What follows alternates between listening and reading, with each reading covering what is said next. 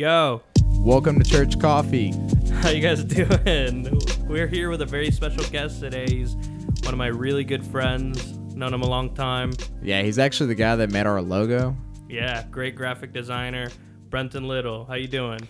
Man, I'm doing great. Yeah. Thanks for having me. Um, do you want to introduce yourself, or do you want me to introduce you? What do you want to do? Yeah. yeah, you go ahead. Yeah. That's fine. So Brenton is the coolest guy I know. Full stop.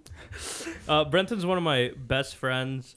Um, he's a great graphic designer. You might know his work. If you don't, you're missing out. And he bought me my first beer. So Yeah. And he's also uh, a great Instagrammer. So Oh, Here's one the of the knowns. here's the thing: great Instagrammer, knows a lot about beer. I didn't know you were that good at arm wrestling. oh boy. Man. Neither did I. I, ju- I just Until- met Jo tonight, actually. Yeah. Yeah. First time ever. so Jo and Brenton met tonight, like Brenton just said. And I hadn't seen Brenton in a while because Oh, he, gosh. he lives in Fayetteville now, and you know I live in Little Rock. He put on 25 pounds of muscle Oh, since God. I've seen him, and for some reason I don't know I don't know how we got onto it. Yeah. We decided to arm wrestle. Oh, And I mean, don't get me wrong, I don't work out very often, but I was. I, I say I say I wasn't expecting it. I don't know. As soon as I walked in the door, I was like, "Man, Brenton looks pretty fit." Like, yeah, I was like, that, "I was like, that dude is thick with two C's." Like, I was like, I was like, "Dude, I don't." I was like, "Man, he looks pretty fit." But uh, I don't know how we got on arm wrestling, but as soon as we did, I started just going at it. And of course, Jamie encouraged it. My wife. Yeah. So- yeah, so- she's Who the one I- talked you into it yeah. for sure. And yeah. I, I actually arm wrestled Jamie because I'm not very strong. Jamie won. Here's the thing. Here's the thing. Jo.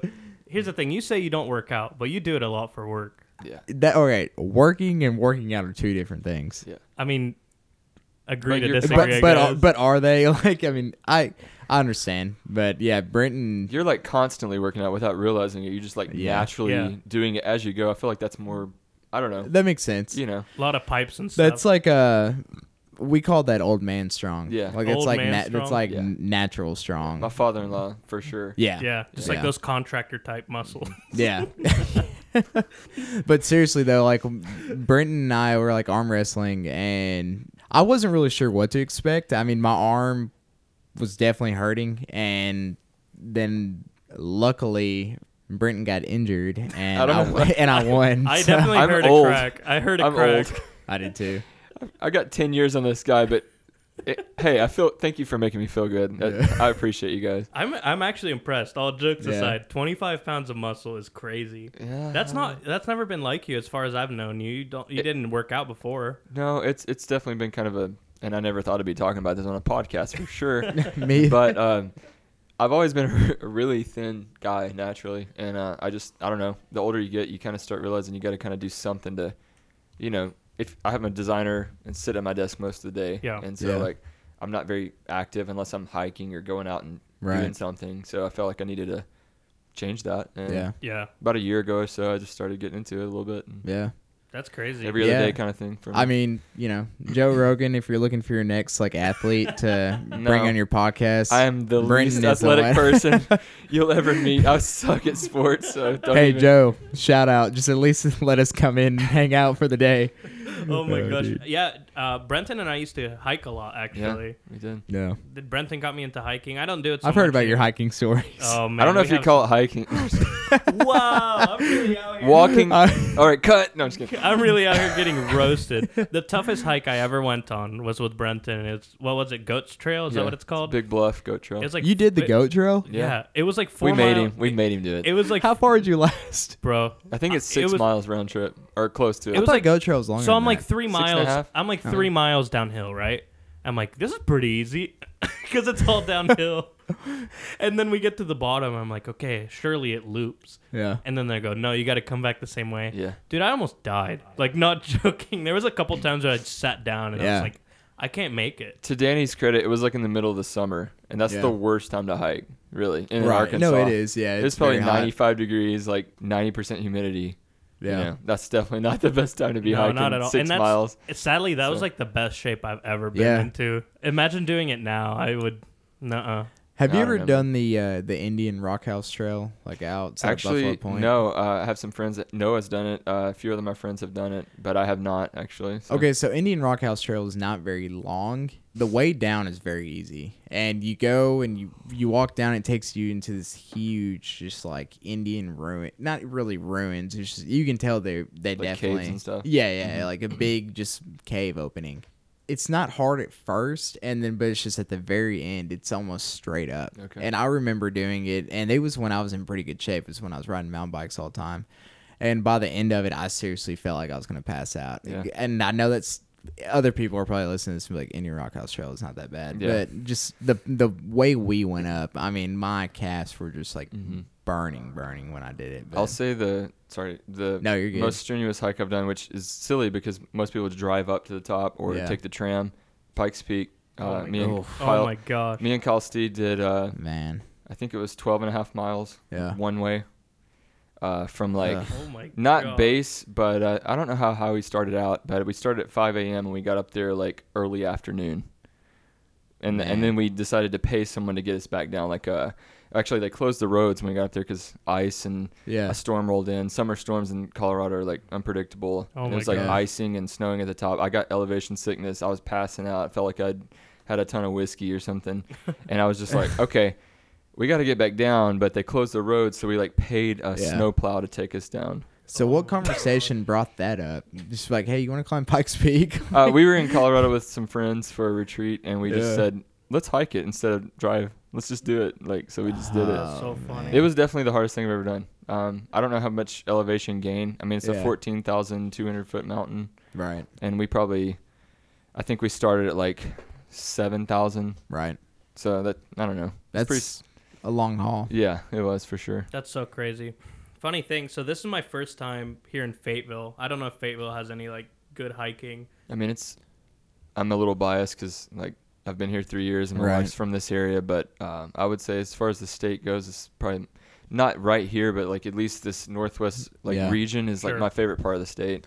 Yeah, I mean it's very, it's definitely very outdoor driven. I mean the mountain bike scene's really big here. You're like an hour from the Ozarks. Yeah, There's I mean, trails everywhere. Yeah. Yeah, So for some of our listeners who don't know who Brenton is, um, how did you end up here? Because you're not even from Arkansas. No, originally from southern Mississippi, um, Meridian. It's about two hours from the Gulf Coast, two and a half, something like that. I moved to Arkansas a while back to be in a band. Um, that's how I met my wife. I was in a band for a long time, toured and you know recorded. what was the band name? Gazer. Gazer. Yep. um, Uh-huh. Shout out to Seth Flood, Michael, those guys. Uh, and uh, did that for a long time. Uh, moved to lived in Batesville for a while, which Yeah. is another story for another time. and then uh, lived in Dallas for a while. That's just where the whole band moved, and we did the whole thing down there, Mhm. music scene for a while, and Right. Austin and stuff. And then um, I moved back after working on s- in some churches there in Dallas, like as lead designer and stuff. Moved to Little Rock area. Worked at New Life on staff Mhm. for. I think I was lead designer for about two years or something. Yeah. So that kind of brought us back to Arkansas. Then I got a jo- uh, job at Verizon doing design, web design, and then I got offer up here working for Walmart. Uh, Yeah. So I worked uh, f- through an agency for Walmart um, doing design and photography uh, for about the last three years Yeah. for um, social media, web design, hmm just content marketing Yeah. for Walmart That's and stuff like that. If you don't mind me asking, is that is that like the biggest gig that you've ever done? Walmart's a, a Yeah. pretty big name. Largest obviously. corporation Yeah. in the world, I think they say. Yeah. one of them. Maybe Yeah. Amazon's bigger now, but I kn- I know for sure Walmart was the biggest for a long time. Um, yeah, that's probably as far as like salary job and career moves. That was definitely the biggest job I've ever had for sure. Yeah. Yeah. So uh, exactly how did how did the whole Walmart thing come about? Um, I was working with a guy in Little Rock uh, at Verizon, just another coworker kind of guy, Yeah. he, he got a job up here as one of the marketing managers, I think, and just wanted to kind of build an internal team uh, through one of the agencies, and uh, brought me and a couple other people up here. Was- I was like me and another designer, and then a, a video guy, and then a copywriter. Right. he kind of did that too, and a project manager, and we just had our own little internal team, and Yeah. pretty much anything you saw on Walmart's uh, Facebook or Instagram, Yeah. stuff we made. All like- those good memes that they post. yeah, those. people at Walmart. Yeah, we started that. Not we didn't we didn't start any of that. We were trying to actually get them out of that. Oh, We were- really? We were trying to make Walmart look better. That's, Right. That was our job. Is to yeah, Yeah. on Wait, social media and stuff. Did they let you guys be pretty, I guess, like a free about it, or I would say sorta. I don't know. Not as you know, obviously as much as we wanted to be, but Right. for you know, for a corporation? yeah. I mean, it's a Yeah. it's a huge corporation, but it was funny that like me and just a few other people were literally posting everything or creating the content that they posted So, For all of Walmart. for a year or so. Yeah. That's here's, Here's a question. Sure, it paid the bills. I'm Mhm. sure it's a great gig. You had some creative freedom. Did you enjoy it? I enjoyed some aspects of it. Um, I enjoyed getting to learn things I didn't know before. I got better at like uh, studio photography, right. stop motion kind of stuff. Uh, I wouldn't have been forced to learn those otherwise, or I wouldn't.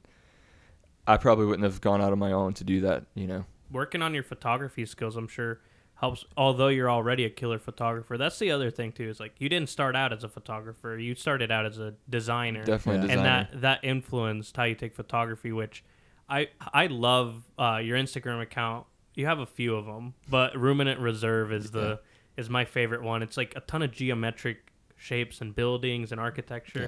and that i think that's definitely influenced by your graphic design wouldn't you say I would say that I was by far like the eye for design and composition is like key to me, or Yeah. it, it's above everything else. Like I didn't really learn. I took black and white photography, like film photography in college, but that's the only training I had as far as like how to use a camera or how to develop film. Which you know, I now that's popular again. It wasn't Yeah. for a while, but um, just the ins and outs of camera gear and stuff. Like I never really learned how to properly do certain things, or I didn't have a nice camera for a long time. So Yeah. I literally had an iPhone 3G or 3GS or something in 2009, Getting and it. that's what I started taking photos with is an iPhone. yeah And so people are like, "Are you iPhone only?" I'm like, 90 percent. You Do you know, remember that? 95 percent. do you remember when hashtag iphone only was like, Yeah. actually a valid Yeah. thing Yeah, and I don't know if it is anymore, because like they're basically just as good as anything else. So it's like Yeah. whatever. But You're. I think that you have. Um, I think what you say has more weight than a lot of people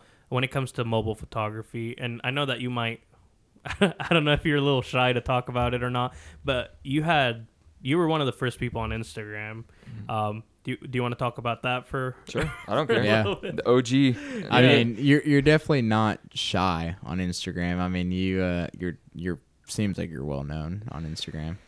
I mean, it's been a bittersweet ride. Um, I was, I don't know, as far as like being one of the first people, but I definitely know I was on the like the first batch of people to kind of gain traction and you know be featured here and there and Right. sug- suggested or whatever if you want to go there. Suggested. I'm gonna Yeah. put You some know. delay on that. Yeah.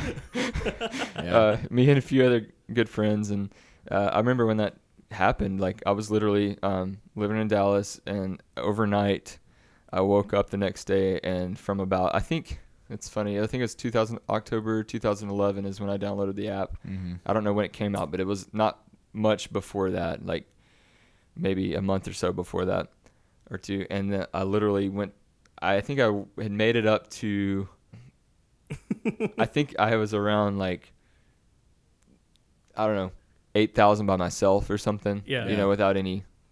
I, I could Any be wrong push on from that. Instagram. Like, Yeah, anyone without any push. pushing it. Yeah. Like after a few months, because when you were like one of the early users, like Yeah. you got more a lot, a lot more attention, you know, Right. because like not many people were on it yet, so they're they're like, oh yeah, let's feature this account or whatever. And literally the Mhm. next day, I had like twenty thousand or something, or in a couple of days, and then like a few few weeks later, I had like eighty thousand or something. Well, And I mean, I know that sounds ridiculous talking about follower counts or whatever, but right. I guess what I'm saying is like they, it's it's a very bittersweet thing because they pr- projected me into this realm that I didn't know existed. Right. sure. And so over a few weeks or months, like all of a sudden I had a lot of people paying attention to me Yeah. that I wasn't used to. And Right. I don't know if I was prepared for either, honestly. Yeah, I think I think now in in 2018, I think people are more prepared for that, right? Like if Yeah. that, if that happened to somebody like listening, for example, I'm sure it would still be like a shock, but they would know kind of what to do. That's Sure. like a career Yeah. now. Back then, people didn't make money off No. of Instagram. I remember being on that for several months. I, mean, I don't know how long they left me on that featured thing or whatever, suggested page or whenever you sign up, it's like, here's the 100 people you should follow and Yeah. it would rotate out or whatever. Right. But I think it was several months. It took me all the way up to like 150 something thousand, Yeah. and then the rest of it was like just organically grown from there, working with people, being featured on other sites and things like that, up to about 250 or something, 250,000. I don't know if I ever got an email that told me I was on it. I know they did that later on, like, Yeah. hey, we're featuring you, Yeah. whatever. Like, be prepared for a lot of followers. or- Yeah. I remember getting an email from them saying to not do any kind of work or sponsor anything that could be like a brand or marketed in a certain way. Really? Really? I remember, and I very, I probably took a screenshot of it at some point, yeah. which is so opposite of now because they want you to do that so that, Yeah. well, they, okay, I'll get into this later. They kind of want you to do that now, but they still want you to pay for it because I feel like they throttle that too. Yeah. That's another story we can get into, but Yeah. It's. I mean, it's owned by Facebook now. That wasn't. Yeah. The sure, that now- wasn't the back case then. Yeah. But I very specifically remember getting an email that was like, "Don't post anything that looks like you're selling a product Yeah. or like an ad." Which is like you said, that's all it is now. Yeah, and they even that's have all ad- it they is. even yeah. have advertisements built into the feed. And you can decide which post to boost if you want to like get more attention, Yeah. but you have to pay for it now. Did Yeah. they Totally did they different. not want you to just because they wanted it to be more of like a photography, social media driven I don't know. sort of thing? It, I or- just remember it like, and I feel like I probably violated those rules at some point because I Yeah. was getting a lot of free gear, and people were Right. like, "Here, post a picture of this." And yeah. It was before you could tag a business partner. Do you remember your first gig through Instagram? It was probably probably the first big one was like Ford, maybe Wow. Motor Company, Yeah. or Land Rover. What'd you do? Um, well, I shot for Ford back in 2013 um, for like their one of their Mustang reveals or something. Yeah. And then Land Rover was like the next year, maybe it was just like a Discovery Sport that was coming out, Mhm. kind of, you know, showcasing that car. Yeah. They hired me to drive it around a specific area and like tell a story and document everything. Then I worked with a good friend of mine out in the desert in California with Mercedes. Yeah. Yeah. Um, I don't know. I can't remember the first one, but those were some of the bigger first ones I got. I guess Right. like a few Yeah. years ago. Yeah.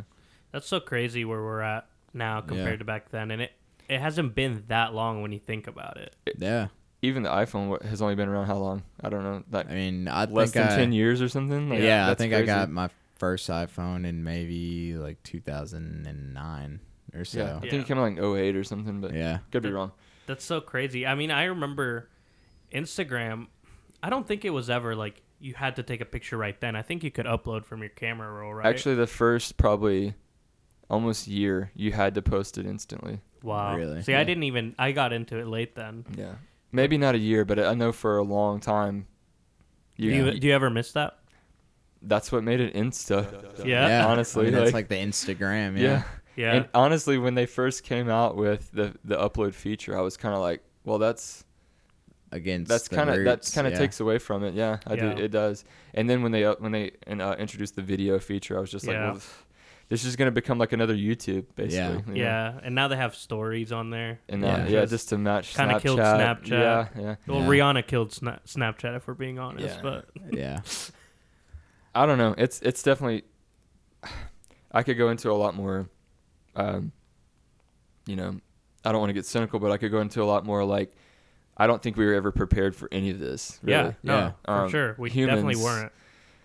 I don't think we know what to do with it. No, this isn't Right. something. This isn't something that like hunters and gatherers or anything like had had to like you know worry about. I guess. Yeah. And I say worry like I'm cynical too. You know, I had an Instagram, I deleted it. Whatever. I got sick of it, and for me personally, it got in the way of photography because I like to take pictures too. Yeah. And when I was thinking about like how many likes this is gonna get or whatever, That still is is still a thing for me, and I Yeah. and I and I mean I put it aside. I do. I try my best Right. to. do you feel like that's part of the reason you have multiple accounts? Do you think it mitigates that? To, Well, it used to be a lot harder to switch between accounts because they only introduced that in the last what year or two or so, Yeah. like Yeah, where you could just like switch between them. But before Right. that, I would ha- literally have to log out of one to go to the other. hmm Um, I think I started Ruminant probably two years ago, Yeah. maybe, um, just as an outlet for. Yeah, it definitely influenced it. Um, I wouldn't say it was the like, the only reason, but it was definitely like I noticed um, that people didn't. I would post photos kind of like those ruminant shots that I prefer. Mhm. Actually, the the little in between moments, the little observational things that most people overlook. mundane kind of stuff that's Right. like actually my favorite f- style of photography, like Stephen Shore, Eggleston, stuff like that. Yeah. Mhm. Huge fan of that kind of stuff. Uh, what they call it, new topographer, or like very documentary, journalistic kind of approach to life. Like you're just documenting life as you go. Like there it is. You didn't set up a shot. You didn't over edit it. You didn't. Uh, you didn't. Yeah, you didn't compose or arrange anything Right. hardly at all. It was just like this is how you saw it. Just very Take a photo, raw snapshot kind of thing. Yeah, I And, think uh, I think Instagram like it definitely affected photography as a whole. I don't think that that's a bold Yeah. statement at all. It definitely affected photography. I know that there's a lot of purists out there Mhm. that are upset like everybody's a photographer now or at least they think so but that's not true you need to develop your own film to be called a photographer and Yeah. all that junk but I've never con- I've never Yeah. called myself a photographer. yeah I say I'm a designer that takes photos sometimes. and yet you get gigs you pay the bills through photos Yeah. so i don't know it's i don't i'm definitely not a purist i would call you a photographer Yeah. but tomatoes tomatoes i guess Yeah. Well, I mean, Instagram seems, and I mean, a lot of people would disagree with me about this, but you know, like my my sister, for instance, you know, she does Instagram as Mhm. sort of like a, a business for. her. I mean, she you know she makes money off Instagram sometimes, and she has mentioned to me that in the you know here in the last probably year, year and a half, maybe two years, that it has gotten harder to get followers because now Instagram does not you know, if you take a photo, it doesn't show up on everyone else's feed. It shows up on basically the people that look at you the most. let's talk The about the algorithm. al- let's talk It's about kinda- algorithm Yeah. brenton But but the algorithm to me though, it kind of it it makes it where you don't just get blasted by businesses 24/7. so here so let me say it's catered. let me it's say what i know to Facebook to make money. Yeah. So But let me go say what I know about the algorithm, and then you can you can jump in. You Okay. can say what you've noticed, because I've been off the game for a Mhm, while. mhm. So basically, Facebook bought Instagram. It's Right. a lot like Facebook now, Mhm. and the algorithm basically makes it so that the people who get less likes or less views, they're at the top of your feed, Yep. so that they'll keep coming back. Yeah. Because people who get less views or less likes Right. or comments or whatever, or they- Yeah. yeah, so they're like, "Man, I'm not very good," and they'll go away. It, it caters to new new accounts. Sure, and Okay, on paper, that sounds fine, right? Equal opportunity or whatever. Yeah. But it isn't. No. Not at all. Yeah. So that makes sense. I mean, I, I didn't even I did not know that was part of the algorithm. I and, mean- and it's different too. I mean, people announce engagements. People announce um, a ton of stuff on Instagram, especially Yeah. if you don't have a Facebook like I do. I would. Is it not? I, don't- I mean, somebody correct me if I'm wrong, but I would say it's still maybe after Facebook, which it's still part of. I guess the most used social media like oh, for entity. sure. I, would say so. Uh, If you don't count YouTube, I don't know about Yeah. YouTube though. Yeah. I don't know. But Anybody here have a Google Plus? hello. I, yeah, I don't think I did. Dude, Anyway. you guys remember when Google Plus was invite only, and Yeah, everybody wanted yeah. to get in on it? I was talking Yeah. about Ello because it's the same way. Yeah, yeah, yeah, What's that new one that, that took off? Like, uh, it was- Vero. Vero. Vero. Vero. That yeah. Is that that- lasted yeah, about that a one. week or two. Yeah. That one, man, That was Alright. a you can't get flash in better. the You pan. can't get better than Vine, so it doesn't really dude. matter. okay, so we were all We're going talking. there. Yo, we were talking yesterday about how we miss Vine. Why can't we bring it back? attention. Can we please have at least a version of Instagram where you can do stories, but you can literally like record when you just push the button, just like Vine, and edit on the fly, Yes. and you don't have to edit it later or Yeah. decide what order it goes in. Yeah, like I Why? have I have Adobe Premiere on my computer. Most people have like Windows Movie Maker or iMovie. Yeah. If we want to edit, we can do it on our computers. Like I want something instant. Like there's a certain Right. element of that that's I mean, you remember doing like stop motion stuff on Vine? I that make was people super float- fun. I remember f- making people float around yeah. With Vine because you You're could like just the- tap the, when they're in the air, they jump and jump and You're jump like and the, jump and jump. You're like the clown from It, making people float. Yeah. Basically, yeah. I miss it. Dude, I really do. back to Instagram though. I have I have a love hate relationship with it. Whereas with Vine, it was very much like I I love Vine. hmm I there was Was nothing Vine about, owned by Twitter?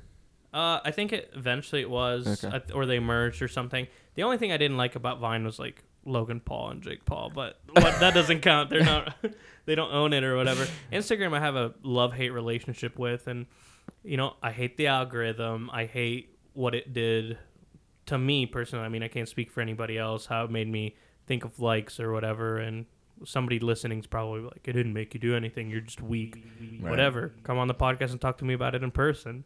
but um, I also have a love relationship with it. I met some of my best friends through it. I met Right. Brenton Yeah. for the most part. You know. Yeah. Um, met a lot of people it's all over the it's given us- world. from yeah. it. yeah. it's crazy. A lot of the times when my my buddy Chris and I, Mhm. um, whenever we would travel, we would hit people up on Instagram. Yeah. You know, there's been times when you know I got recognized through it and like made a friend right then and there. Mhm. Yeah. Um, and it's not like I have the easiest time talking to strangers, like people I don't know. And that People have stopped us in airports because Yeah. they recognize Jamie, yeah, and they're like, "Wait, I've seen pictures of you Yeah. somewhere. You look so familiar." and that's not to get like big headed or it's- cocky or anything. It's it's I guess it's a privilege. I I think that's the right word, you know. Mhm. And I'm like so thankful for the people I met. Some of the most fun times in my life. It's super cheesy, and I'm gonna say it, but it's those insta meets, dude. Yeah, let's go back to those. Let's go talk about- back. It's like kind of cringy a little bit. How many too. did we have? Three, I think. Three or four. Three I or think. four, yeah. It's kind of cringy to, to think about it now, but in that in that season, you know, I still have some of the gear somewhere. I was looking for the little. I have. Yeah. Anyway. Go. Yeah. In that season when it was like still taking off, people were getting suggested. Algorithm, I don't think was like really even in place. No, it wasn't. That was just a fun season, man. I, I really miss it, you know? I was a lot younger and sure, whatever, but Not talking about just the bad things, but to add to that, like, I feel like it pushed people to be more, um, more community driven based on yeah. your your gifts and stuff because they people would recognize what they're good at and they would want to meet people because they're good at that or they would be like well this guy's really good at portraits or this guy's really good at landscaping like people Yeah. would meet those people and be like hey show me some of these places around this town if they were visiting they'd be like where's some cool places to go that i've seen it on your feed Yeah. it just it like cultivated a community in every area yeah. Our friend Joe, I don't know if you listened to that episode. He was our first guest. I mean, he met his wife through Instagram. yeah I know Yeah. other people who've done that too, and that's insane to think about, but it's so cool at the same time. it, it does sound cheesy talking about it in real life but it really did it changed photography It really good did. and bad Yeah. yeah. and it changed like how we interact with people through social media for sure absolutely Yeah. I mean, I have a lot of cool memories with Brenton just like running around and shooting. He he mentioned earlier he worked at Verizon. I remember on my lunch breaks and on his lunch breaks we, I would go and pick him up and we'd we'd go hang out at the railroads or whatever and take pictures. hiding under the bridge and waiting for trains to go by or finding a cool wall or something just to Oh man, it kind of got dangerous a couple of times. I Yeah. think. Don't you have a story about one time they contacted you? They called you. Was that you or noah it, either way I, I know we did it i thought you were playing a trick on me Mm-mm. because okay anyway yes i don't know what year it was probably 2013 or something ish i took a photo in a train tunnel and it was owned by some i don't know pacific railway or something Yeah. it was in arkansas but it was owned by like some i don't know Like Union Pacific. Union Pacific. That's what it was. And I, I took a photo of Noah. I took one of Danny too in a different area in Little Rock, but I, I know I took one specifically of Noah, uh, in front of the tunnel, not in the tunnel, just like Mhm. barely in the front corridor of the right, like entrance. the mouth of it. or yeah, whatever, the threshold. You know, and. I, I don't know how long it had been. Several weeks had passed, but I got a phone call from like Colorado, and I was like, "Well, I know a few people in Colorado. What's up?" You know, answer, and it's like this is Union Pacific Railway, and uh, we noticed that you had a photo inside of a tunnel that is prohibited to enter uh, unless it's a, a train. I was like, "I'm sorry, is this a joke?" Like Yeah. I literally thought it was a joke, and they're like, "No." Uh, and I said, "Well, we weren't actually like really in it." He's like, "In the photo, it looks like you're inside of it, and that's dangerous." And we're like, "Yeah, I understand, but like we weren't really in it. It just kind of Yeah. looks like that because I was far away from the you know the Right. focal length and whatnot." And, and I was like, "How did you find me?" Yeah. and he goes, "It's not hard to find you if you type in your name on Instagram Oh my oh, god. Oh man. or on Google." I think he's even said. Yeah. So That's so That is crazy. crazy. And that's the story of how Brenton went to jail. actually, are we going to go here? I've been arrested before, but it was not Have for you? that. Wait, For have you what? really? Yeah. Are we really going to this? We can. yeah. It's your episode, Why, man. Okay, why, we why were you? At, Well, I don't. I want to talk about more important things, but if we're going there, I guess I'll go there. This seems like a good one. Are you serious? Yes. Okay. up to you, man. Flashback, 1999, Meridian, Mississippi, Meridian High School. Right after Columbine. I'm the oldest of my siblings, and I used to take them to school, drop them off at the middle school, and I'm at high school. Yeah. My brother bought a BB gun, left it in the back seat of my car. It looked like a rifle. Yeah. I go pick up my brother at the middle school after school one day, and I pick it up and I'm looking at it, just kind of looking at it, Right. not like you know, just not aiming at anyone Yeah. or anything, just kind of looking at it. I even looked down the scope because I'm like, this looks like a real rifle. Like it's kind at, of crazy. at school. in the parking lot while I'm waiting for him to get out of school. Oh man, right after Columbine, what a literally, Oh like, my like I think. I'm gonna quit saying literally. Two months after Columbine or something like that, and the safety patrol person comes over and is like, "Give me the gun." Oh my gosh. you're like what and I gun? said, uh, "It's a BB gun." He's like, "This is a zero tolerance, no gun area." Wow.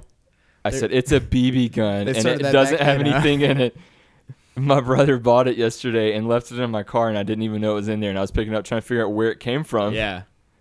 Well, it looks like you were aiming it at kids to me. Oh my gosh. Give me the gun Like, I mean, and your name and number and everything. and I'm just like, okay.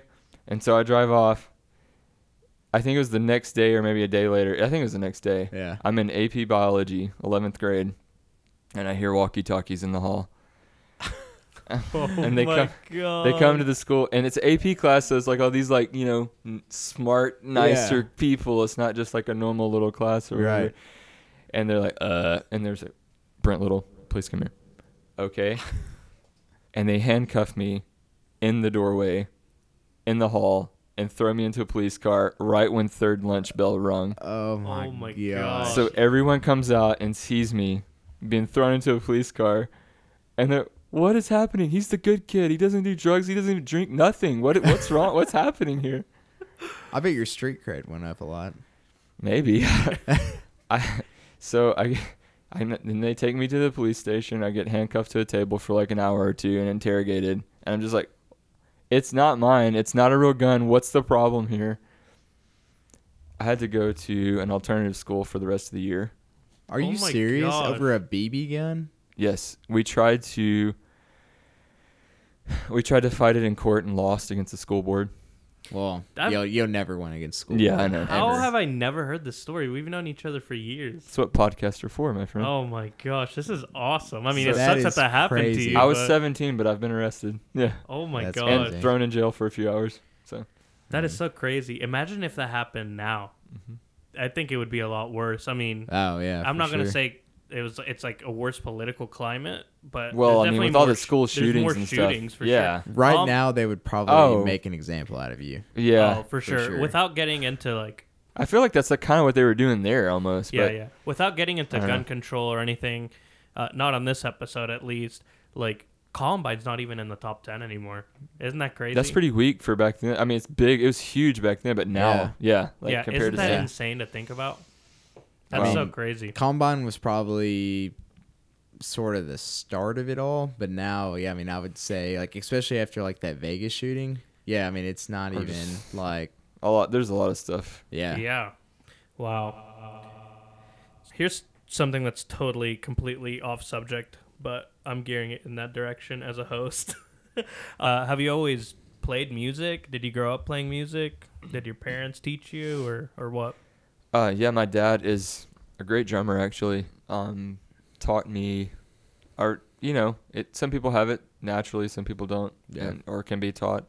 I feel like my dad noticed pretty early on that I was had natural rhythm and hmm learned from like listening to Def Leppard and Motley Crue and Van Halen and stuff like that, and that's all we listened to back in the day. And so, Yeah.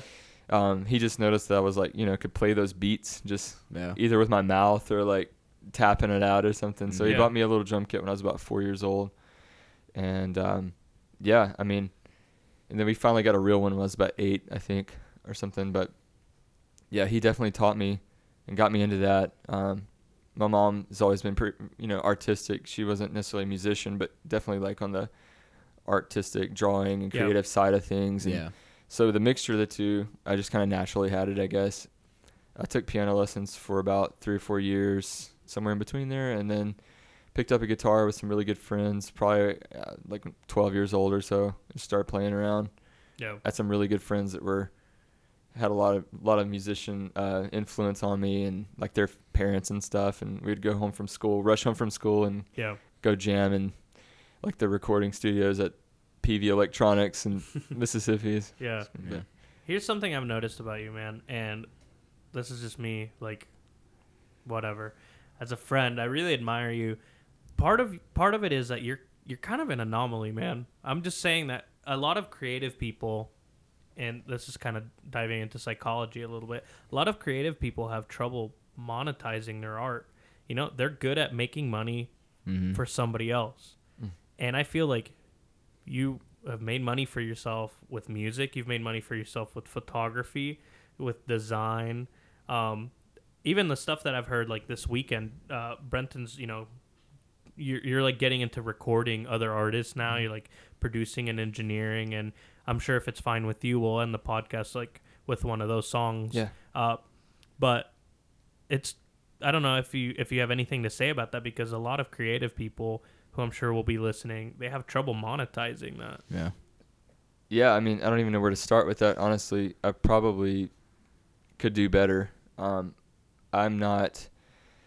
I have a lot of things. That's that's actually one of the things I've talked to about uh, with a few other creative friends that are probably a little bit more business minded than I am. Mm-hmm. Um, is that they always told me that I couldn't be good at a lot of things.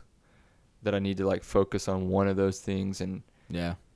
and push that further and because that's what people say when they go to my website they're like well he does a lot of different things i don't really know what to do with this they're almost Right. overwhelmed Yeah. when they get there they're like well he's really good at design i probably can't afford him Yeah. or he's great at photography he's like over the top epic like i can't even there's no way i could afford this guy or something Right. or, or i don't consider music as more of a hobby now i mean it was a it was a lifestyle for a while where i was Right. on the road and playing shows and whatnot but like now it's just for fun and I mean, I mean, I'm, I'm Yeah. enjoying like learning the production side of it and things like that. But yeah. Sure. I um so you do some solo music now as as Cloud Factory, right? And last we'll- few years, yeah, Yeah, we'll we'll touch on that here in a second. I want to talk about you being kind of a session drummer and playing for playing for people. Um, in that sense, I mean that paid the bills, right? That's the dream for, For a, a lot while. of musicians. yeah, that was definitely what I did for a long time. Um, before I was, I mean, even when I was married too. But it's definitely slowed down since being married and having a kid and then having another kid. Yeah. The lifestyle on the road is really not. It doesn't cater towards family Right. so much. But yeah. um, that's what I did for a while, uh, in and out of Nashville and Dallas and stuff, uh, different bands. Uh, before Gazer, even I was in a couple other bands uh, that were really in that in that Nashville circuit, you know, doing the Yeah. Christian music thing for a long time. But um, yeah, I mean, if you can find the right, um, if you know the right people, kind of thing, and you you, you strike the right chord, I mean, you, you can definitely make a living doing that too. But it's the music industry is a lot harder than design Yeah. or Yeah. photography. I feel like. Um, It's, So- I don't I don't get the sense that graphic design is as much about who you know as much as music No. is, but maybe I'm completely wrong. No, I would say design is, and it's weird because I consider myself like just a kind of a classic designer, not really like a. I'm, I'm not like a web designer, even though I do some here Right. and there. Um, I got my start in print design, screen printing. Did that for a long time. Uh, Just normal job at some sign shop or Mhm. you know sweat shop or something. That wasn't Yeah. a sweatshop, t-shirt shop. I was sweating a lot though Yeah. um, Mississippi's pretty hot, and I got my start in that. Uh, also, the whole design thing was kind of a fallback for me because I knew that music. I mean, I majored in design, went to art school for two or three years. Um, I knew that I just felt like that would have more of a a longevity than. You know, I mean, you just hear Yeah. many Yeah. sto- so many stories about music not working out. I guess so. Like in the back of my head, it was like a safe fail. Like a, yeah. Yeah. What- what I would say that that's the big difference between you and a lot of people is like they're all in and then when it doesn't work out because nothing nothing is ever for sure, right? Without getting super philosophical or anything. A lot of people don't have a plan B or a lot of people don't choose to develop another skill. Um, I think that I would say that that probably helped you monetize some things. You know, when music didn't uh, work out at some point, I'm sure you went into design and vice versa. Yeah, we had all the right ingredients. Uh, two of the bands I was in, like had, a, um, like an indie label manager, uh, you know, a couple of albums recorded here and there, Mhm. Or at least like started, uh, investors and Yeah. you know, people promoting, management, uh, whatever. I already said that, but we had all the right ingredients, and for whatever reason, it just never worked out. Yeah. yeah. And I don't know. So I, I always knew that I had. I, I finished. It's funny. Before I hit the road touring with the band I was in before Gazer, I went back home and finished school just so I'd have a degree. I mean, and, and Yeah. I know that's, Yeah. degrees not everything. Especially nowadays, you can you can get a job doing anything just based on your experience and Oh yeah. talent. You don't have to have a degree necessarily. I mean, it helps, I guess, sort of. Maybe it makes helps you make a little bit more money here and there. I don't have some great degree or anything. I just have an associate's degree. Yeah. They should only take two, taken two years, but I went to school for three or four. You know, Right. just dropped out, went back, dropped out, went back, kind of thing. But um, design has always been kind of the fall back, and just in case, and definitely pays Yeah. the bills now more than anything. Well, and the thing about like touching back with the whole sort of like talking about how music is more of who you know. Yeah, I mean, obviously that's not the case all the time. I mean, you do have some just kind of out, you know, way out of left field, you know, music artists that come out and they do really well. But for the most part, I mean, let's be honest, it is about who you know.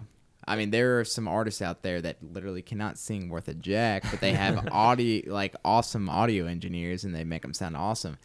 You know, I mean, I dabbled a little bit in graphic design. You can't, you can't really teach good design. It's more you can, but it's a lot of you kind of have to have like natural raw. I would almost say it's do that it. way for for everything. So, well, I'm not trying to contradict you, but I would right, say right, that no, go ahead. Even in, even musicians can be taught how to play something, but absolutely, like if you have a natural gift for design or Yeah. music or photography, that's just the three things I know the most. But I Mhm. mean, not trying not trying to sound pretentious, but like Right. people will pay me just because of my eye for a certain Yeah. style of photography more than like how good are you with this lighting rig or this Yeah, no, camera. That's, that's what I'm They're saying. like, we though. want your eye on this because Yeah. we like how you see things. yeah. yeah, you know? that's what I'm and you saying. can't teach though. somebody that.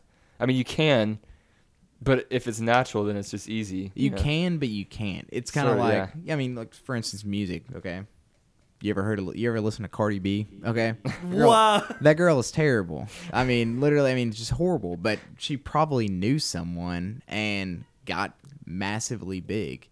You know, I mean, but it's We're never gonna get Cardi B on the podcast now, dude. exactly. That's why I'm not worried about it. I don't want her on. Wow. But it's like you Cardi know- B, if you're listening, I'll start a podcast with you. Yeah. Sorry. but I mean, like design though, you're talking about like someone will pay you to just have your eye on it. You can't.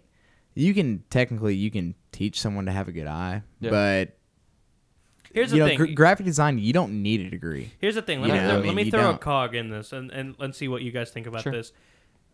Malcolm Gladwell, for example. I don't Yeah. know if you guys have read Yep. his book Outliers. I He oh, listened has- to his podcast. I haven't read his, book though. His theory is like if you put 10,000 hours into something, you can Right. call yourself a master of the Yeah. craft, whatever it is cooking, music, design.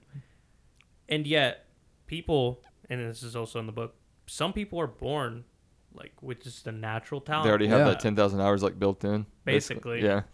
That's you know, I you and I, I, I mean, we all know somebody Yeah. like that in our Mhm. life Oh, Yeah. for who's sure. just like a genius at, at this one thing. Oh yeah, Right. absolutely.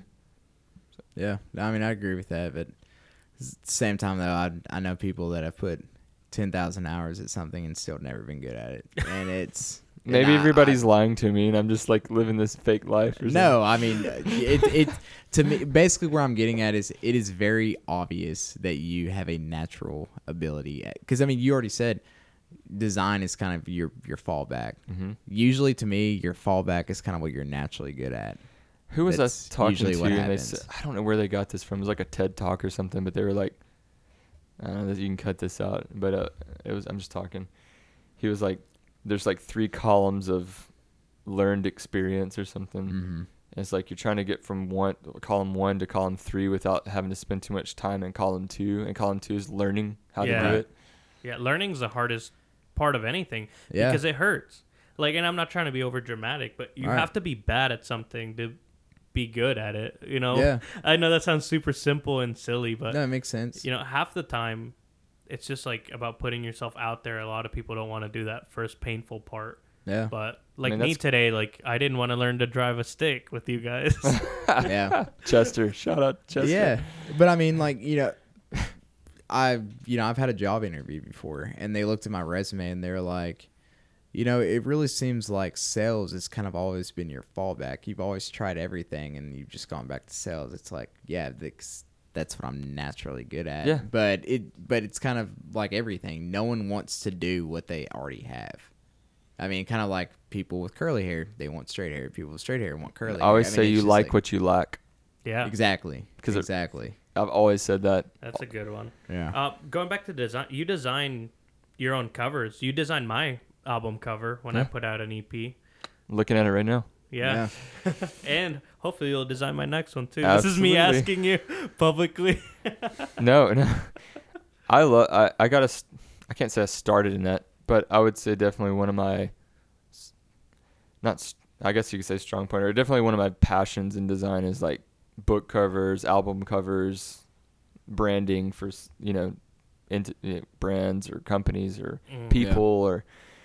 I did a lot. I d- I do a lot of album covers, and just for fun, I do like a monthly mix every month. I've been doing it for five years, and Yeah. I just it makes me design an album cover just for Mhm. fun, like every once a month, just Yeah. for fun.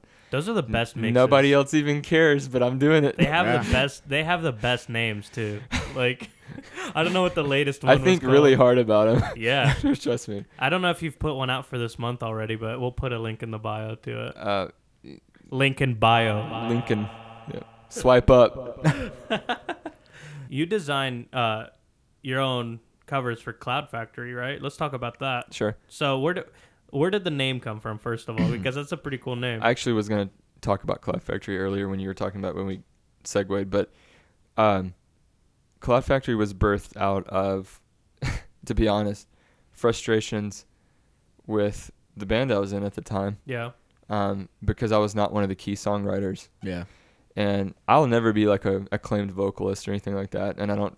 I'm not saying I try to be, you know, like I sing on these albums, and I know that's definitely the weakest link in in the mix, and nobody has to tell me that. I know that. Um, I'm not a I'm not a like I don't have a great natural voice. Like I can try really hard and take 30 takes until I get it happy. You know, I'm happy with it, but that's the, that's the hardest part for me is vocals for sure.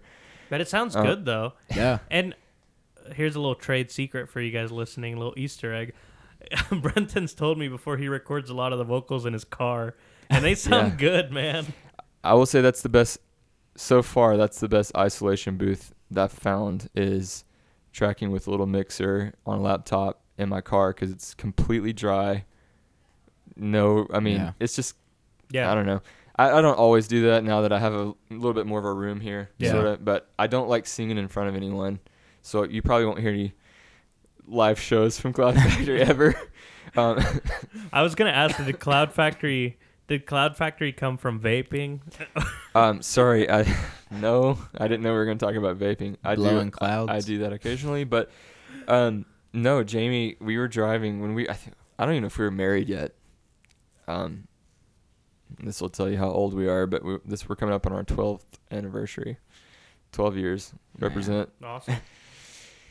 and uh, I think we were driving somewhere, and she was like, "Oh, look, a cloud factory," and I was like, "Hey, that's a cool name," and it was just like a nuclear plant or something. And I was like, that's a cool name though. So it stuck and that's where it came from.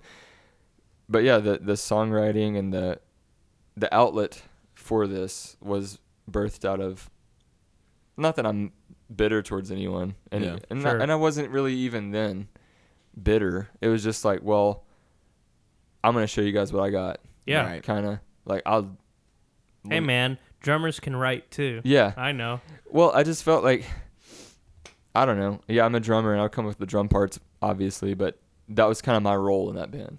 Yeah. I was the drummer. I wasn't the songwriter or the guitarist or the bassist, but I could play all those parts and I had uh, ideas. Right.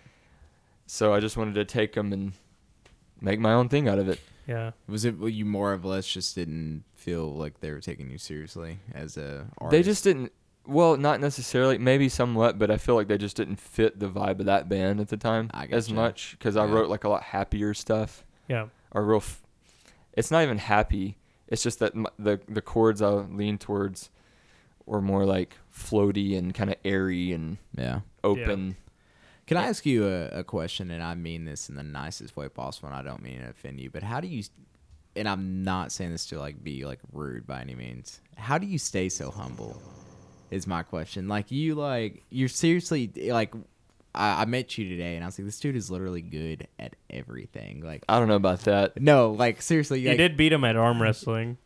well, One- other than arm wrestling, but, Oh, he, one but he arm. did get injured, He only beat me with one arm. and then we tied the with the left arm. But Give me some credit. No, I'm fine. I did beat him. I'm with my being broken, unhumble right Hey, Is guys. unhumble, not humble, whatever. Go ahead. I did beat him with my broken hand. I'm just gonna say that. But it's, I mean, Well. look at him. He's bigger than me.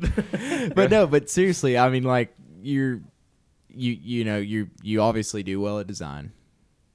Whether you want to claim it or not, you're a good singer. You do well with music. I mean, photography. It's you you seriously and you, but you're always like when you showed us your vocals, you're like walked away and I could tell you were just cringing. You're like, I don't even want to show him because I think I'm terrible. I'm like, this dude is good. Like I don't understand why. I mean, like I'm like, know. how does this guy stay so? Because I meet, you know, I meet so many people that have, you know, they're what's called creatives, and they, you know, they they do well in like the, you know, in different businesses, and they're not very humble though, Yeah. and they they they know they're good at what they do. Sure. but- Who me? no, no, but but it's just like you know they uh, they they claim they don't know they're good, but I mean it's very the kind of even the way they act like they know they're good, but you're just seriously. I mean, if I saw you on the side, you know, just walking down the road. I'd be like, hey, it's just a normal dude, you know. I mean, and if I talk to you, it'd be like, hey, it's just a normal guy, and then come to find out you are good at all these things. I don't know. I guess I would not want to talk to myself if I knew I wasn't like I am. Maybe. I don't know. Yeah, Yeah. I guess that makes sense. I, would- mean, I wouldn't want to be around myself. And honestly, yeah, that makes me feel weird even thinking about it. Not, I'm not offended or anything by any means. Yeah. Like, thank you first of all, but yeah, no problem. um, I don't consider myself very humble. I mean, but I, I don't know. I feel pretty selfish most of the time because I've got so many things I just want to do. Like, Yeah. I want to Yeah. go and do and create, and I don't have enough time. No. So Don't have enough time to gloat. I guess is kind of the I just, yeah, I don't. yeah. That makes sense. I mean, I- maybe you just don't know me very well yet. Well, as somebody who have does know him really well, I'd also like to add that he's a good dad. He's a good husband. Thank you. well, yeah. I mean, yeah, you know, I don't mean I'm putting them aside. Yeah, maybe yeah, she yeah, would. yeah. Yeah, but I mean, I'm talking about it, as far not as like. I just yeah. gotta say, everybody listening, you can just gush with me here for a second. I'm so stoked that you guys are getting along. Oh no, dude, he's like super one, cool. Yeah. one of the coolest things is when you introduce one friend to another. And I I've known, you know, the both of you guys are some of my best friends, Yeah. but you guys hadn't met. And so, I don't know. I'm really excited about it. All right, can we both agree on something? And we we don't have to agree on something, but I swear this is the truth. Okay, so would you think that Danny is like serious? Like, because I always tell people this, I'm like, Danny is gonna be always your biggest fan. Like, it doesn't matter like what you're doing. Danny is gonna think you're like the greatest and the greatest at whatever. I could seriously be a chess player and be like. Dude, Jo is the greatest chess player I've ever met in my entire life. Okay, so yes, and going back to not yes but but yes and uh, going back to what you said Yeah. before that. Maybe it's my fault for sending him and all my good friends all my stuff, and they're like, "You're the best, you're the best." Maybe that's why I'm getting No, because I've false I, sense of like, what is it called, imposter syndrome? Or I something? don't know. I have done stuff that I was like semi proud of and sent it to my friends, and they're like, "Yeah, it's not that great." like, so I mean, it's You're telling me, I mean, you're the same way. You're the reason jet lag's on Spotify right now. Check it out. yeah, it's What's sweet. jet lag? it's the latest song I put out. oh yeah, yeah, yeah, yeah, yeah. it's That's like awesome. Jaya's favorite song. I love but- it. Yeah. Dude, I'll be your biggest fan if you're my biggest fan. Oh, totally. But no, dude, I remember when you when I randomly came across Jet Lagged, and I was like, "Dude, I love this song," and then you act like you never even thought twice about that I like song. it. I've heard it. I like it. Oh yeah. Hey, let's uh let's take a quick Lacroix break real fast. We'll be right back.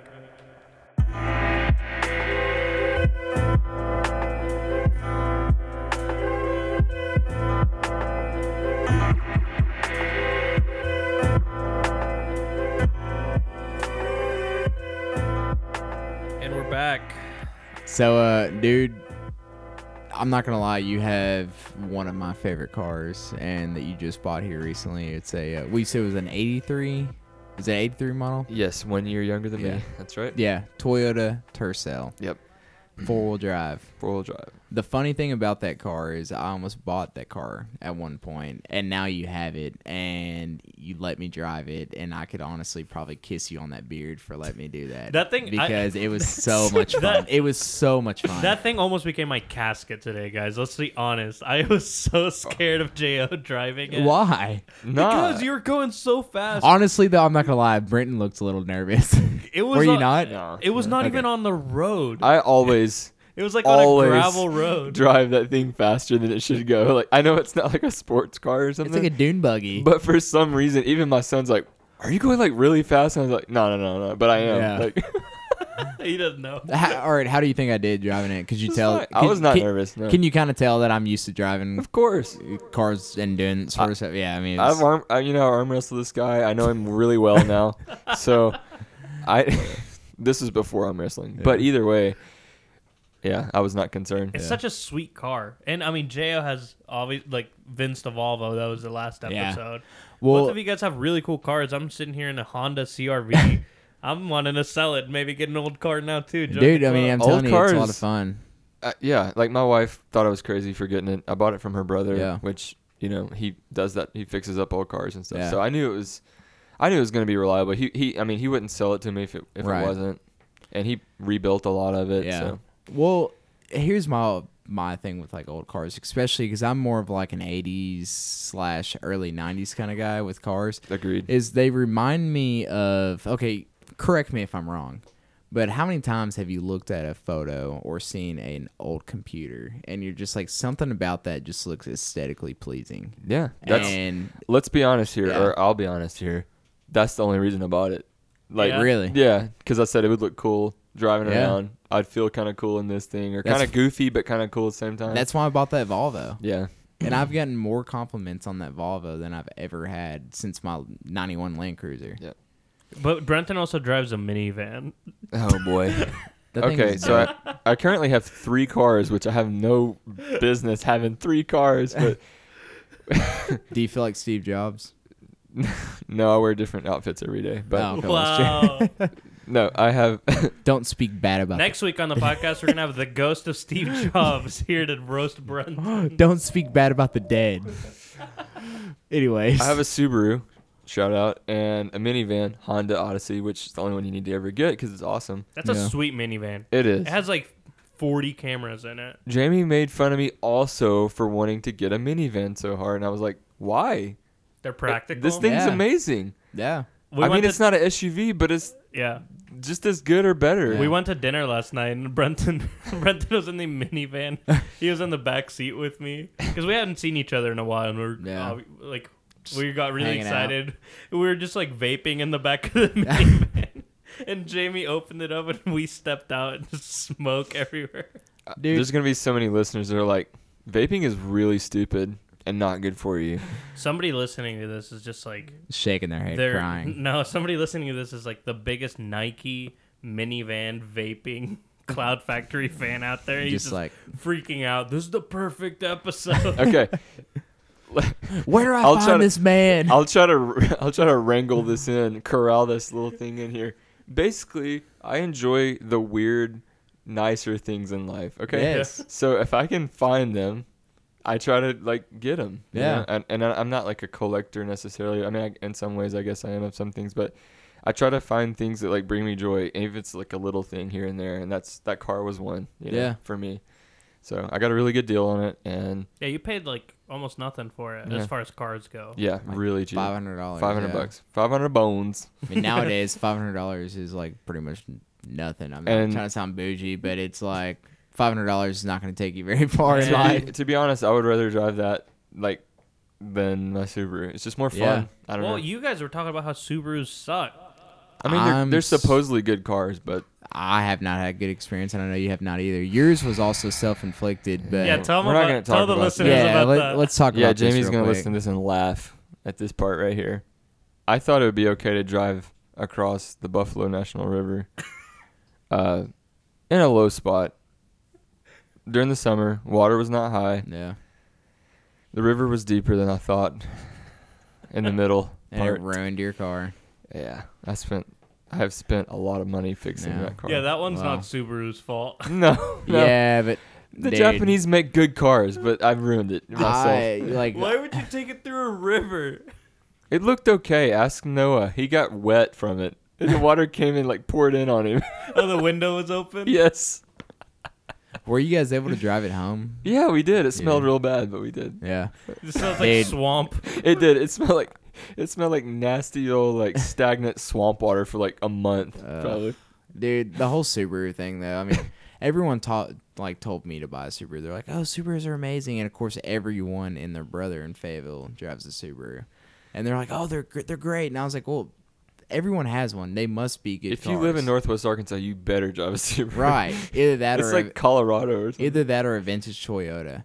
yeah. But and it's like you know, my whole thing was like, like everyone here has a Subaru. Pretty they much. they must be good cars. Well, I bought one. Not a good car. It has like a little over hundred thousand miles on it. I've had to work on it at least once a month, and I don't know. I mean, I looked online, and it seems like everyone kind of has the same. Unless you buy a new Subaru yeah. that has less than hundred thousand miles, it seems like everyone has kind of similar experiences. I Well, do. I guess we'll never get the CEO of Subaru on the podcast either. That's okay with me too. Shout out to Toyota though. Yeah. Toyota. Let me go back to what you said a second ago. So I've never, I've never been up here in Fayetteville, uh, Northwest Arkansas. It's really cool. It's We're really actually in. Brentonville. Brentonville. Sorry, we're in Rogers right now. yeah, this is a. It's really cool. It's really beautiful, but it's very. It's, it's so granola. Yeah. Oh my god. I don't know. I feel like it's granola it- slash just straight up. Is that I just mean, me? Is it just me hipster. or? Okay, I, I'll try to break it down. Here we go. Bentonville is very, you know, business yuppie. People Walmart. flying in for Walmart from California, New York. So you got like a lot more money coming into Bentonville. Yeah. Rogers is kind of like the bedroom of Bentonville, but it's also growing in a lot of ways. Um, Springdale is kind of the in between that you just like, eh, you pass over. Yeah. But it's also the biggest, possibly. Yeah, is it bigger than Fayetteville? I'm not sure, but it's just kind of like a lot of like industrial, sure. you know, factory type stuff. Right. And then Fayetteville is definitely like college, is Yeah. the big thing. Yeah. So you're gonna have the demographics there are a lot younger. Um, yeah. but they're all so close together. I think I read somewhere that there's more people here than anywhere else in the state. Yeah. If you Pretty didn't, if you're listening to this and for some reason you don't know, the Walmart headquarters are in Yeah. Bentonville. Yes. That's why we keep bringing Walmart up. Right. Yeah. Yeah. It's uh, yeah, I mean like and I I kind of agree with that. I mean, I think like Bentonville is like the tourists that come here from Walmart that are trying to kind of be that granola way. Springdale is on point of what you said. Rogers is on point. And Yeah. Fayetteville to me is college kids and then older people that for some reason can't get out of college. That, you know, kind of can't really Those shake. are my favorite people when I was in college. Well, Like yeah. The old people. Like, hey, what are you doing here? It's like the people that can't shake, like they can't shake it off. They're Yeah. like, I gotta stay. Gotta finish this degree. Yeah. Yeah, I got. I when they've already finished the degree. The, Oh, yeah. the degree. You know, they just Or they don't even need it. in their mind they haven't though. Keeping themselves busy. exactly. Basically. Getting out of the house. But yeah, I didn't even know. I mean, I knew this was up here, obviously, but I just never kind of experienced it firsthand. It's it a good place. Broadens my horizons as far as how I define Arkansas, which leads me to, to a question that I wanted to ask mm. earlier, but I'm asking it now. Why the heck are you in Arkansas? Yeah, I know that's kind wonder, of a I wondered the that's same. kind of a, a weird question, but we like to ask all our guests that, you know, and Sure. you could. I I'm feel gonna- like I'll- you're the most appropriate person to ask that question Yeah, too. here's here's the thing. I'll say it because I know you won't. Your work is good enough for you to live in San Francisco, uh, L.A. China, wherever you want, really. China, I mean, I thought I was gonna say New York. I mean, China works too. Sure. r- r- literally wherever you want, though. I mean, Um, I've I don't know. I'm. It's hard. That's a great question because I have tried to escape the South most of my adult life, um, in some form or fashion Yeah. through the music scene. Tried then, maybe not the South so much, but definitely tried to escape the deep South, like Yeah. you know Mississippi and Arkansas and all the bad stuff that comes with it. Not that I'm against it, but I just was like, I am not very much like people here. right? I noticed that early on. And and I'm not saying that bad about people that do live here, but I just noticed I was very much more driven towards you know, art and design and obviously I love hiking and exploring and traveling a lot as much as possible. Drive my wife crazy as much as possible. And uh not purpose not on purpose, but just Yeah. so I don't know. Like I said, I've tried to escape it for so long, and um, I've I've prayed, I've had job offers, yeah.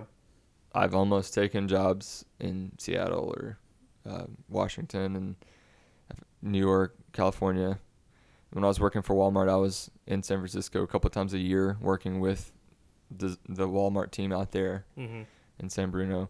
Um, and I probably could have easily gotten a job out there, no problem. I mean, I feel like I could have qualified, but and I'm not gonna say like the cost of living's a lot less here. Maybe it is in some ways, um, but you can live wherever you want if you you know what Yeah. you're doing. You could live in San Francisco and not, and people are like, oh, it's just too expensive to live there. I'm like, well, you don't have to live in the city. Like I promise you, I know people that live on the other side of the bay and they're not paying any more than I, I am here. It's Yeah. the same Yeah. thing. You, I mean, you drive a little further, whatever, but like, and of course, I would rather like geographically be somewhere like that because you have mountains, legit mountains, Right. and ocean, which we're we're about as far from the ocean as you can get unless you live in Saskatchewan or something maybe. Right. But as far as like the U.S., like we're pretty far from the ocean either way. Um, I don't know. I it, it's the maybe this you'll listen to this podcast or I'll listen to this podcast in two years from now and say ha ha and laugh at myself. But I'm pretty content with this area. Yeah. Um, it's Yeah. growing. I don't know. My my wife's from this area, so Yeah. we have a little bit of family near. Right. You know, that's helpful in a lot of ways. And my fa- my family's nowhere near here. Mom's eight and a half or nine hours. Dad's 13, 14 Yeah. hours from here. Yeah. So it's not. I don't get to see them very often, and I thought that that would be a huge thing for me to not be able to see my family very often. I mean, it Yeah. is important, but I guess the older I get, I'm like, well, as long as I can see them occasionally and travel as much as possible, I don't really care where I lay my head. Right. Yeah. just- I'm fine with it. I Yeah. think I think in the South there are pockets, right, of um, artistic hubs. I guess is a good way to, to put it. You know, Asheville comes to mind. Yeah, Austin, or- Austin, yeah, Yeah. Na- Nashville, Nashville. um, and you know Arkansas. I've never really thought about it as a pocket, and I've lived here, Mhm. but it's growing. It definitely is, Yeah. especially being up here. This area for sure, more Yeah. than the rest of the state. I mean, yeah, Little Rock has some good agencies and stuff too, and a lot of a lot of cool culture now. Yeah. more than it used to, but Right. it's it's crazy how fast this area is growing. I think Yeah. um, I remember I may be misquoting some things, but maybe it was Forbes or another one of those kind of magazines or online zines kind of thing or news things. Yeah. Uh, this year and last year, this was rated over Seattle Yeah. and over some place. It was like in the top five, Fayetteville Yeah. was just Northwest Arkansas. wow. Yeah. Yeah. Last couple of years, it's been rated like quality of living, job security, It's or like just It's growing. like Stars Hollow up here. Uh huh. Yeah, I mean, like, and honestly, that makes me extremely excited. Um, mostly just socially in Arkansas. Like, I mean, it just it'll make it a lot more diverse and people more accepting. But it also terrifies me that it's gonna become the next San Francisco, where it's just like I don't know if it'll ever get that big. It won't. But I, when I say that, I'm I'm talking about like financially, like Sure. just crazy, crazy expensive. no, the cost of living in Bentonville is outrageous. I mean, Yes. it is already like West Coast prices Yes. already. It's crazy. Yeah, like we were paying like fifteen dollars for a burrito. I mean, it's just crazy. the but there's there's little bitty loft apartments downtown that are twenty one twenty two hundred dollars a month. that's ridiculous. Yeah. That's so crazy. Speaking of burritos, shouts out to Yeyo's. Brenton took me to this My place friend yesterday. Raphael. Yes. Bre- Yeah, Brenton took me to this place yesterday. We had some mezcal, ate some burritos, and it was amazing. Yeah, oh my the gosh! best. And now we both kind of have stomach aches, but they're like the good type of. Don't shout ache. out that part, but yes, it was so good. I don't even care. We did go get like chocolate Yeah, we, afterwards. We've just been eating whatever this whole weekend. It's like a big sleepover whenever Brenton and I get together, and now Jay. Did we say that? Like when you got in the car, you're like, "Hey, you know what's really cool about this? It's like a grown-up slumber party." Yeah, it really is. Man, well, do you want to do some questions? Let's do it. You cool with that? Yeah, yeah. I heard we got some good ones. Yeah. All right, guys. First question is from Kaylee. If you could see anyone in concert, who would it be? Paul McCartney. Paul, McCartney. Yeah. Isn't he coming here in the summer? No, it's Ringo Starr. Oh yeah. Yeah. Did I answer that too fast? Anyway, go ahead. No, that's a good one. I I'm- mean, you can see Paul McCartney is the thing. I thought you would It have costs picked, too like, much. I thought you would have picked the Beatles or someone. Like, oh, well, I guess I didn't think that through very much. But yeah, considering he's the only one that matters that's still alive. Wow, Ringo's his heart just like Sorry, he's dude. If we He's wake like the stepchild. if of we the wake up in Beatles. the morning and Ringo died, I'm not. It's your fault. Uh, Here's the thing, though: is Brenton probably won't care. As a drummer, you don't care about Ringo. his part in the Beatles was essential to the sound of the Beatles. Okay. Seth, back me up. But he, the reason that the Beatles worked is because he was in the background for the most part. yeah. He was not influencing the way they. He was instrumental in a lot of ways, but he was definitely not bringing that much to the table. Do you think Ringo felt the same way about the Beatles as he did about that one band? of being like, man, I'm Ringo, and I really He- didn't get okay, to do anything. Like I said, he was essential to the sound of the Beatles and the success. But if he was eh, like if he was any more active and involved, It the probably- Beatles wouldn't have had room to be the Beatles. yeah, it's the probably true. Beatles are mostly John and Paul. Paul, and then Yeah. George, like adding his, his parts in. So far, we've eliminated Cardi B, Steve Jobs, the And CEO Ringo of Starr. Subaru, and Ringo Starr, and we're never gonna Wow. get him on the podcast. It's okay. We're just just wanted to ask weeding Ringo them what out it's We, like. okay, when we lived in Dallas, we had the opportunity to see a lot of good bands because Yeah. we lived right there, and a lot of ba- like every band's played in Dallas at some Yeah. point, pretty much. And we missed somehow missed the show where Paul McCartney came through. And like now, if you even want to try to get a ticket, you're gonna pay thousand. Like for a good seat, you're gonna pay fifteen hundred dollars for a ticket. Who's Uh, Paul McCartney? anyway? well, if it makes you feel any better, Actually, my do it then. Jellyfish would be my number one. Jellyfish. They only had two albums. They don't exist anymore. They haven't existed since '93. Yeah. 1993. They broke up. Favorite band all time. Everybody that knows me knows this. Absolute favorite band. Jellyfish is such a cool band name. They're the best band that ever existed that you don't know about. They're the best band you've never heard of. I'm gonna have to look them up. What if after all these years you found out it was Ringo the whole time? He's Jellyfish. He did work with them on a few things. Are you serious? Yeah. Wow. Okay, I have a, a question from Aaron. It's kind of a weird one. I'm guessing it's an inside joke. Aaron Stearns. Yeah, he Okay. said, "Have you ever thrown up on top of Mount Magazine?" That's a very specific question. It's, uh, it's I- definitely an inside joke. I, I assume you have. I did not. what happened? He did. He Really? threw up. Yeah. Am I allowed Man. to say this? Yeah. Yeah, I mean, he asked the question. We gotta hear All the right, story Aaron, I'm gonna call you out, brother. Love you, homie. Peace. We have we drank like a six or twelve pack of PBR and then smoked some black uh Did cloves. you- uh, the cigars. the little cigars, yeah. And yeah. And he I guess threw after hiking, like it was just too much, you know. I can imagine why. I didn't. He did, but Wow. That's crazy. there you go. Nice one, Aaron. I would have thrown up with you. Don't worry, bro. It's fine. You know, I'm not trying to make you feel bad, but I didn't throw up. Okay, so next question's from Seth. What's your biggest influence as a drummer? So obviously not Ringo Starr. nope, nope, nope. I would say probably it's probably a mix between three different drummers, if that's possible. Sure, I know that's not one. you can do whatever you want. Yeah. no rules. It's your Um, episode. the first drummer probably that I was like, all right. Actually, it's probably four, but one of them's like, eh, uh, let's just say three. Dave Grohl, number one. Yeah. Yep, Classic. absolutely. I feel like he's the best modern rock drummer. Like, cause I don't know why he was just very instrumental to me. Yeah. Heavily influenced just because he was tasteful but didn't overplay, but at the same time was very good at like What he did. yeah, he was just Yeah. really good at I don't know being a rock drummer, like yeah. tasteful. And an amazing guitarist Yeah. too. I don't know if he's an he just- amazing guitarist, but he's a he's a pretty good producer, You like good him. songwriter. You like him because you want to be Dave Grohl. You want to do everything like he does. Yeah, I but bet. Uh, he's- I mean- Before email and in, and internet, I wrote him a letter, really did like he a respond? fan mail. I don't think so. Well, Wow. Hey Dave, if you're listening, I was go was ahead like and respond to my boy Brent. I was like a 12 year old fanboy because Wow. Nirvana was my favorite Yeah. band. Silverchair, Foo Fighters. Yeah. you know those guys. So uh, that's your first drummer He wasn't my he wasn't the first drummer that I was like, all right, cool. But I mean, on your list of three. was he like probably your most influential? yeah. And then I got into the big jam band phase for a long time. I was in a very like jazz kind of jam fusion band for a while. Yeah. So Phish, the band Phish, Yeah. Oh, yeah. huge influence. I went I followed him around for a while on tour.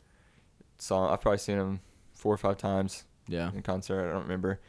So yeah, Jon Fishman, definitely Yeah. huge influence because he's incredibly talented. Probably one of the best out there at being very versatile at every style. Yeah. yeah. Very just, I don't know, super talented guy.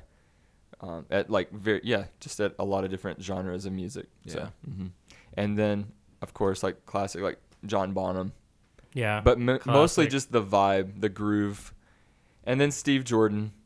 yeah. So there's four, you know. Or I'm a John Bonham fan for sure. Yeah, I mean it, it's a lot more of how it sounded than what he actually played. Probably Yeah. it's like the vibe factor for more than anything. He he always had like the two huge floor toms. Yeah, just the sound of it. But yeah, Steve Jordan on the groove side of things because I'm definitely like a groove oriented drummer. Yeah. Seth and Matt would tell you that for sure. If you don't know who John Bonham is, it's Led Zeppelin's Led Zeppelin. drummer. And then Steve Jordan is played with like John Mayer Trio for a while, a bunch of other like R and B Yeah, yeah. artists and stuff. Yeah. My favorite drummer is Brenton. um, I, Seth actually asked two questions, and Sure. you kind of led into it because you said something about Nirvana, but he said which album was more influential? What's the story or Nevermind? What's the story? That's uh, Oasis, right? Yeah, yeah, yeah. Um, mm, that's a tough one. I remember buying both of those albums more than once at a CD store as a teenager. Physically going in, buying them, cracking up in that paper, trying really hard to get that sticker off. Yeah. Um, boy, I think for me personally, I'd have to say like Nirvana, Nevermind. Yeah, Yeah. even though both are way up there for me, That's a great record. it was just very influential at my time. At, at that time, Yeah. Yeah. I don't know. Whatever. This isn't a question that anybody asked, but I'll ask it. Don't you miss that? Like the physical uh, act of going to buy a record? I can't afford to live in that realm all the time, but when I can, I still buy an album. Yeah. I will Yeah. still go buy it from whoever sells Target or Barnes and Noble or Yeah. wherever I can find an actual physical album. I'll still go buy it if it's like an artist or Right. Yeah. I really like. as as a musician Mhm. and i know you feel the same way like there's something because we're both working on records right now Yep. there's something cohesive about a record where Yeah. i think any pop artist now or anybody trying to make it in the pop industry will tell you that album format is dead it's all Yeah. about Yeah. singles now but there's something to be said about listening to a record in order Yeah. Yeah. And actually, sorry, you go ahead. Oh, I was gonna say I feel like that's kind of where vinyl is starting to come back and taking place. Is Yeah. because people people aren't gonna necessarily go buy a CD because heck, most cars and don't even have CDs right. Yeah. anymore. My newest yeah. one does, but most cars don't. Yeah, they don't. So I mean, people are starting to buy vinyl. Like you know, my buddy Colton. That's that is his thing. Is he buys vinyl Mhm. records. Yeah. And you know, that's I feel like that's kind of a way that he almost like shows his support for a band is buying their vinyl. Listening to an album in sequential order is like reading a book, or Yeah. it should be. Maybe it's not always for, probably not in pop albums. Like it's not intended to be yeah ingested that way. But for me, when it's a band I really like and I know that they spent a lot of time working on it as a whole piece, and Yeah. the fact that like not even the songs are written to be similar in some way or heard in a certain flow, but they're also mixed and mastered a certain way to sound cohesive. Like Right. there's so much work that goes into an album, and people like younger than even your generation, Yeah. mine especially, but younger than yours have no idea what that's even Right. like. They have no reason to even understand that really. Yeah. So Yeah, I mean, like I remember buying CDs. Do you, Danny? Like going Oh, in and yeah. buying CDs. I mean, but I feel like you know people that are even three or four years younger. That's than what I'm us saying. Just barely never- under your Yeah. your age group. i didn't i we didn't were grow we were on the cusp. Uh-huh. well i didn't grow up buying a lot of cds because i was in another country but Well, i grew yeah. up buying like cassettes cassette yeah. tapes and Yeah. that's kind of along the same lines you can't just like pick a track off of it Yeah, you know eight tracks and stuff I barely remember doing cassettes. I got I got into like making mixtapes that way, you know. Yeah. Oh, you got some. yeah, Brenton just pulled out some mixtapes. These are my wife's Of course mixtapes. There's a Barbie tape. But I That's remember, you know, real quick, side note. She showed me this mixtape the other day. It's a bunch of like hip hop stuff, Yeah. and Yeah. it was so funny. We get to one song and just like you hear it for a second, and it's like, and you're like, oh, guess she didn't like that song. That's so funny. let me let me fast forward. That's actually stop the radio because Yeah. she would record the radio, Yeah. and she's like, Yeah. "Ah, I don't like that one. That's actually That's how I got into. That's actually how I got into like DJing. Is when I met Lauren in high school and uh, other girls that I dated. I just like mi- making mixtapes for them, like CDs and stuff. I used to and make Jamie's uh, MySpace playlist Yeah. for her. Any single boys listening. It's funny. If there's any single boys listening, make that girl you're thinking about a mixtape. It'll. You It'll know, really it worked for us. I'm- yeah. I, I wish Don't she make could them come a in playlist on Spotify. Make them a physical copy of a mis- mixtape. CD or whatever. I def- I definitely remember making her mixes. Yeah. Like when we were dating. I was Yeah. like, you gotta check these songs out. And she, I'm pretty sure she was like, I listened to those Yeah. Like and thought about you. I listened to them in that order and just like I love those songs now and like they're still like Yeah. All right, next question is from uh, Edward. When it comes to freelance work, what was the hardest thing for you to learn? I'm still uh, learning. I'm always learning. You're Are- you're you're sorry to interrupt you. You're back to freelance. I don't think that we said that earlier. You're not with Walmart anymore. No, no, no. Since November, I decided to go. Yeah, um, I have not been in the freelance realm. I did it a little bit before um, I moved up here, off and on, but Yeah. I've been full time freelance since November. Mostly design, some photography gigs here and there. What's the hardest thing? Um, just self discipline and like I- I don't want to say focus necessarily, but just being my own project manager probably is Yeah.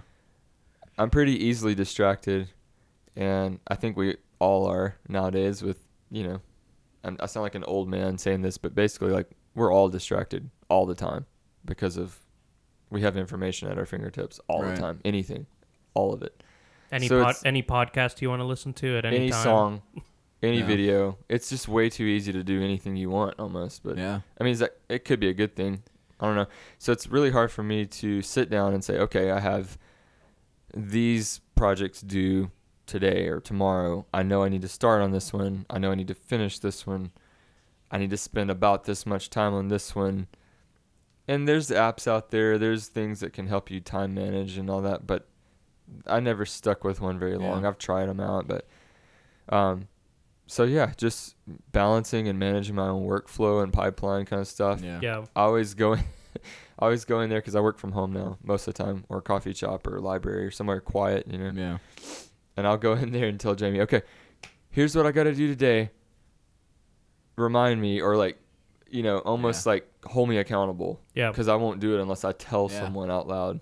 And so, she's been pretty helpful in that. Yeah. I was gonna say, do you have any advice for anyone that's doing freelance work or really just does design or anything creative, as far as like um, having any sort of like creative block?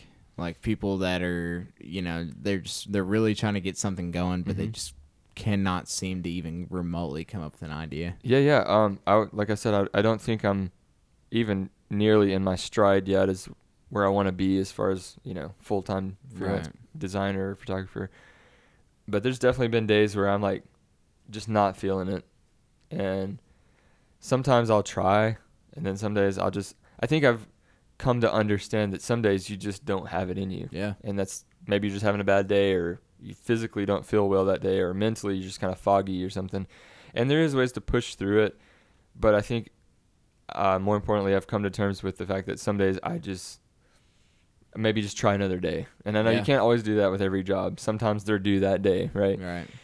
but yeah just come to terms with that like maybe today's just not i don't have it in me today and Yeah. then try again Yeah. or if you absolutely have to push through maybe just step away for a minute walk around Yeah. yeah.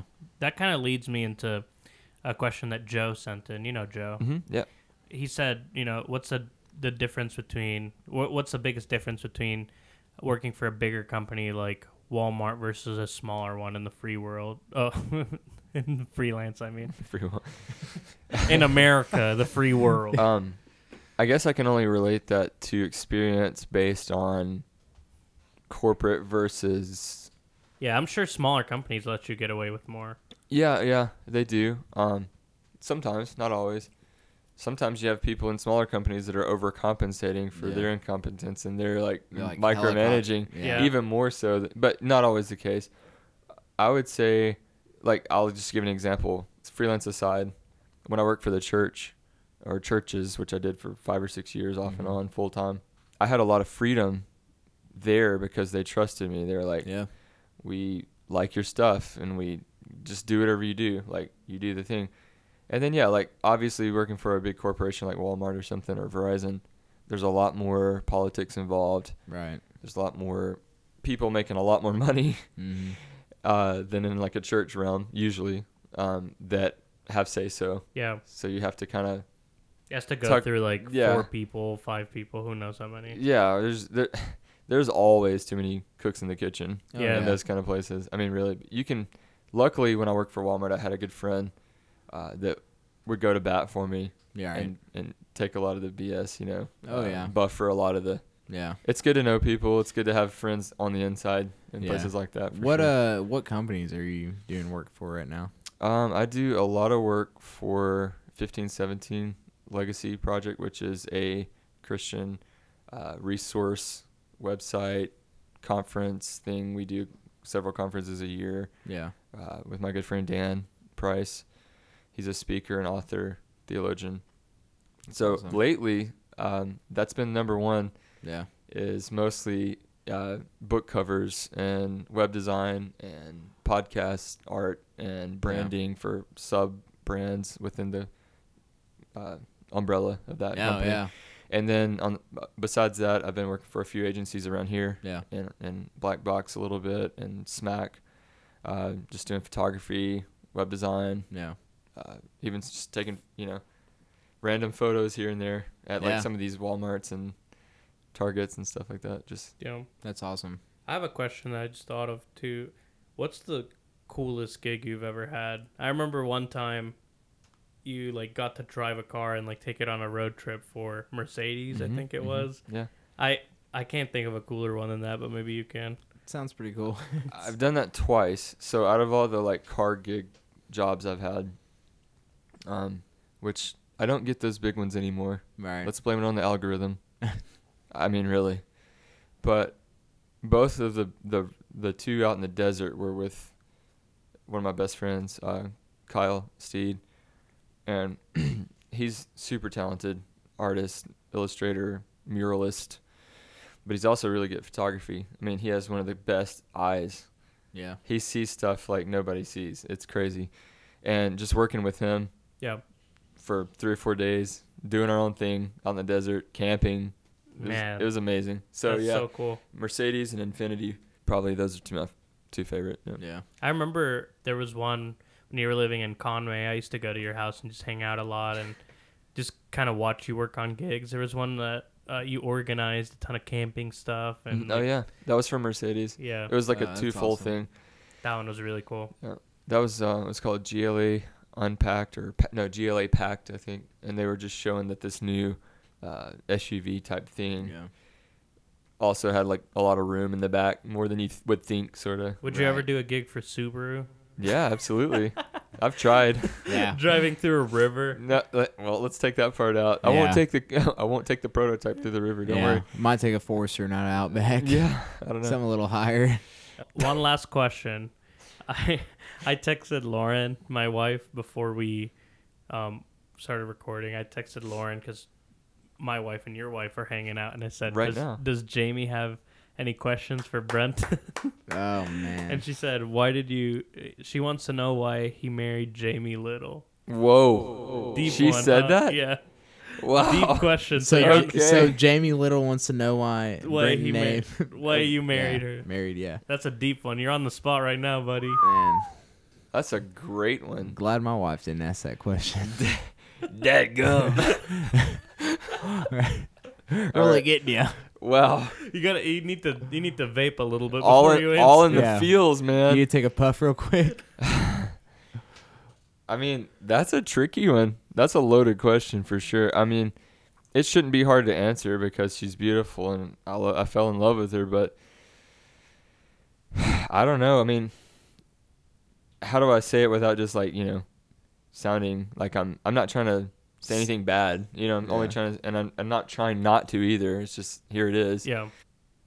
I just met her and and I always tell the story like when we met and that, that's not necessarily part of this question, but it kind of you can, explains you it a can little say bit. it. Yeah.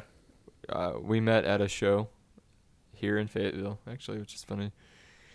Um, her brother was like, "Hey, we have a new drummer. You should come to the show because you live in the area." And she drove her from Siloam Springs, which is like 45 minutes. She was like, "Is he hot?" And I said, and Justin goes, "I don't know. Are you, are you hot?" And he goes, and I said, "Yeah, yeah, I am." So she was like, "All right, I'll come." And then she showed up, and she's a hairstylist, and she's awesome. She's the best one you'll ever meet, and incredible. She's not doing that right now, but she should be. How how old were you guys when you guys met? I think she was 19 and I was 23. I don't know. She just gave this incredible hug. and it was just like the best hug I've ever had. All but the hugs. I mean it. It was the best hug I've ever had. So that's how you met. Yeah. So why did you marry? Well, I left out a part. After the show, she and this is the part where she may she says I tell the story different, but whatever. She said that as we're driving off in the van, like I didn't really ask her for a number. I mean, yeah, we hit it off and you Yeah. know, thought she was hot and I don't know. We both talked about how we were tired of dating people and breaking other people's hearts and getting our hearts broken and just like, okay, I'm sick of this. Let's just why are we doing this to Yeah. Why is this happening over and over and over? So that's kind of what we got to like the point where we were like, all right, and we started talking.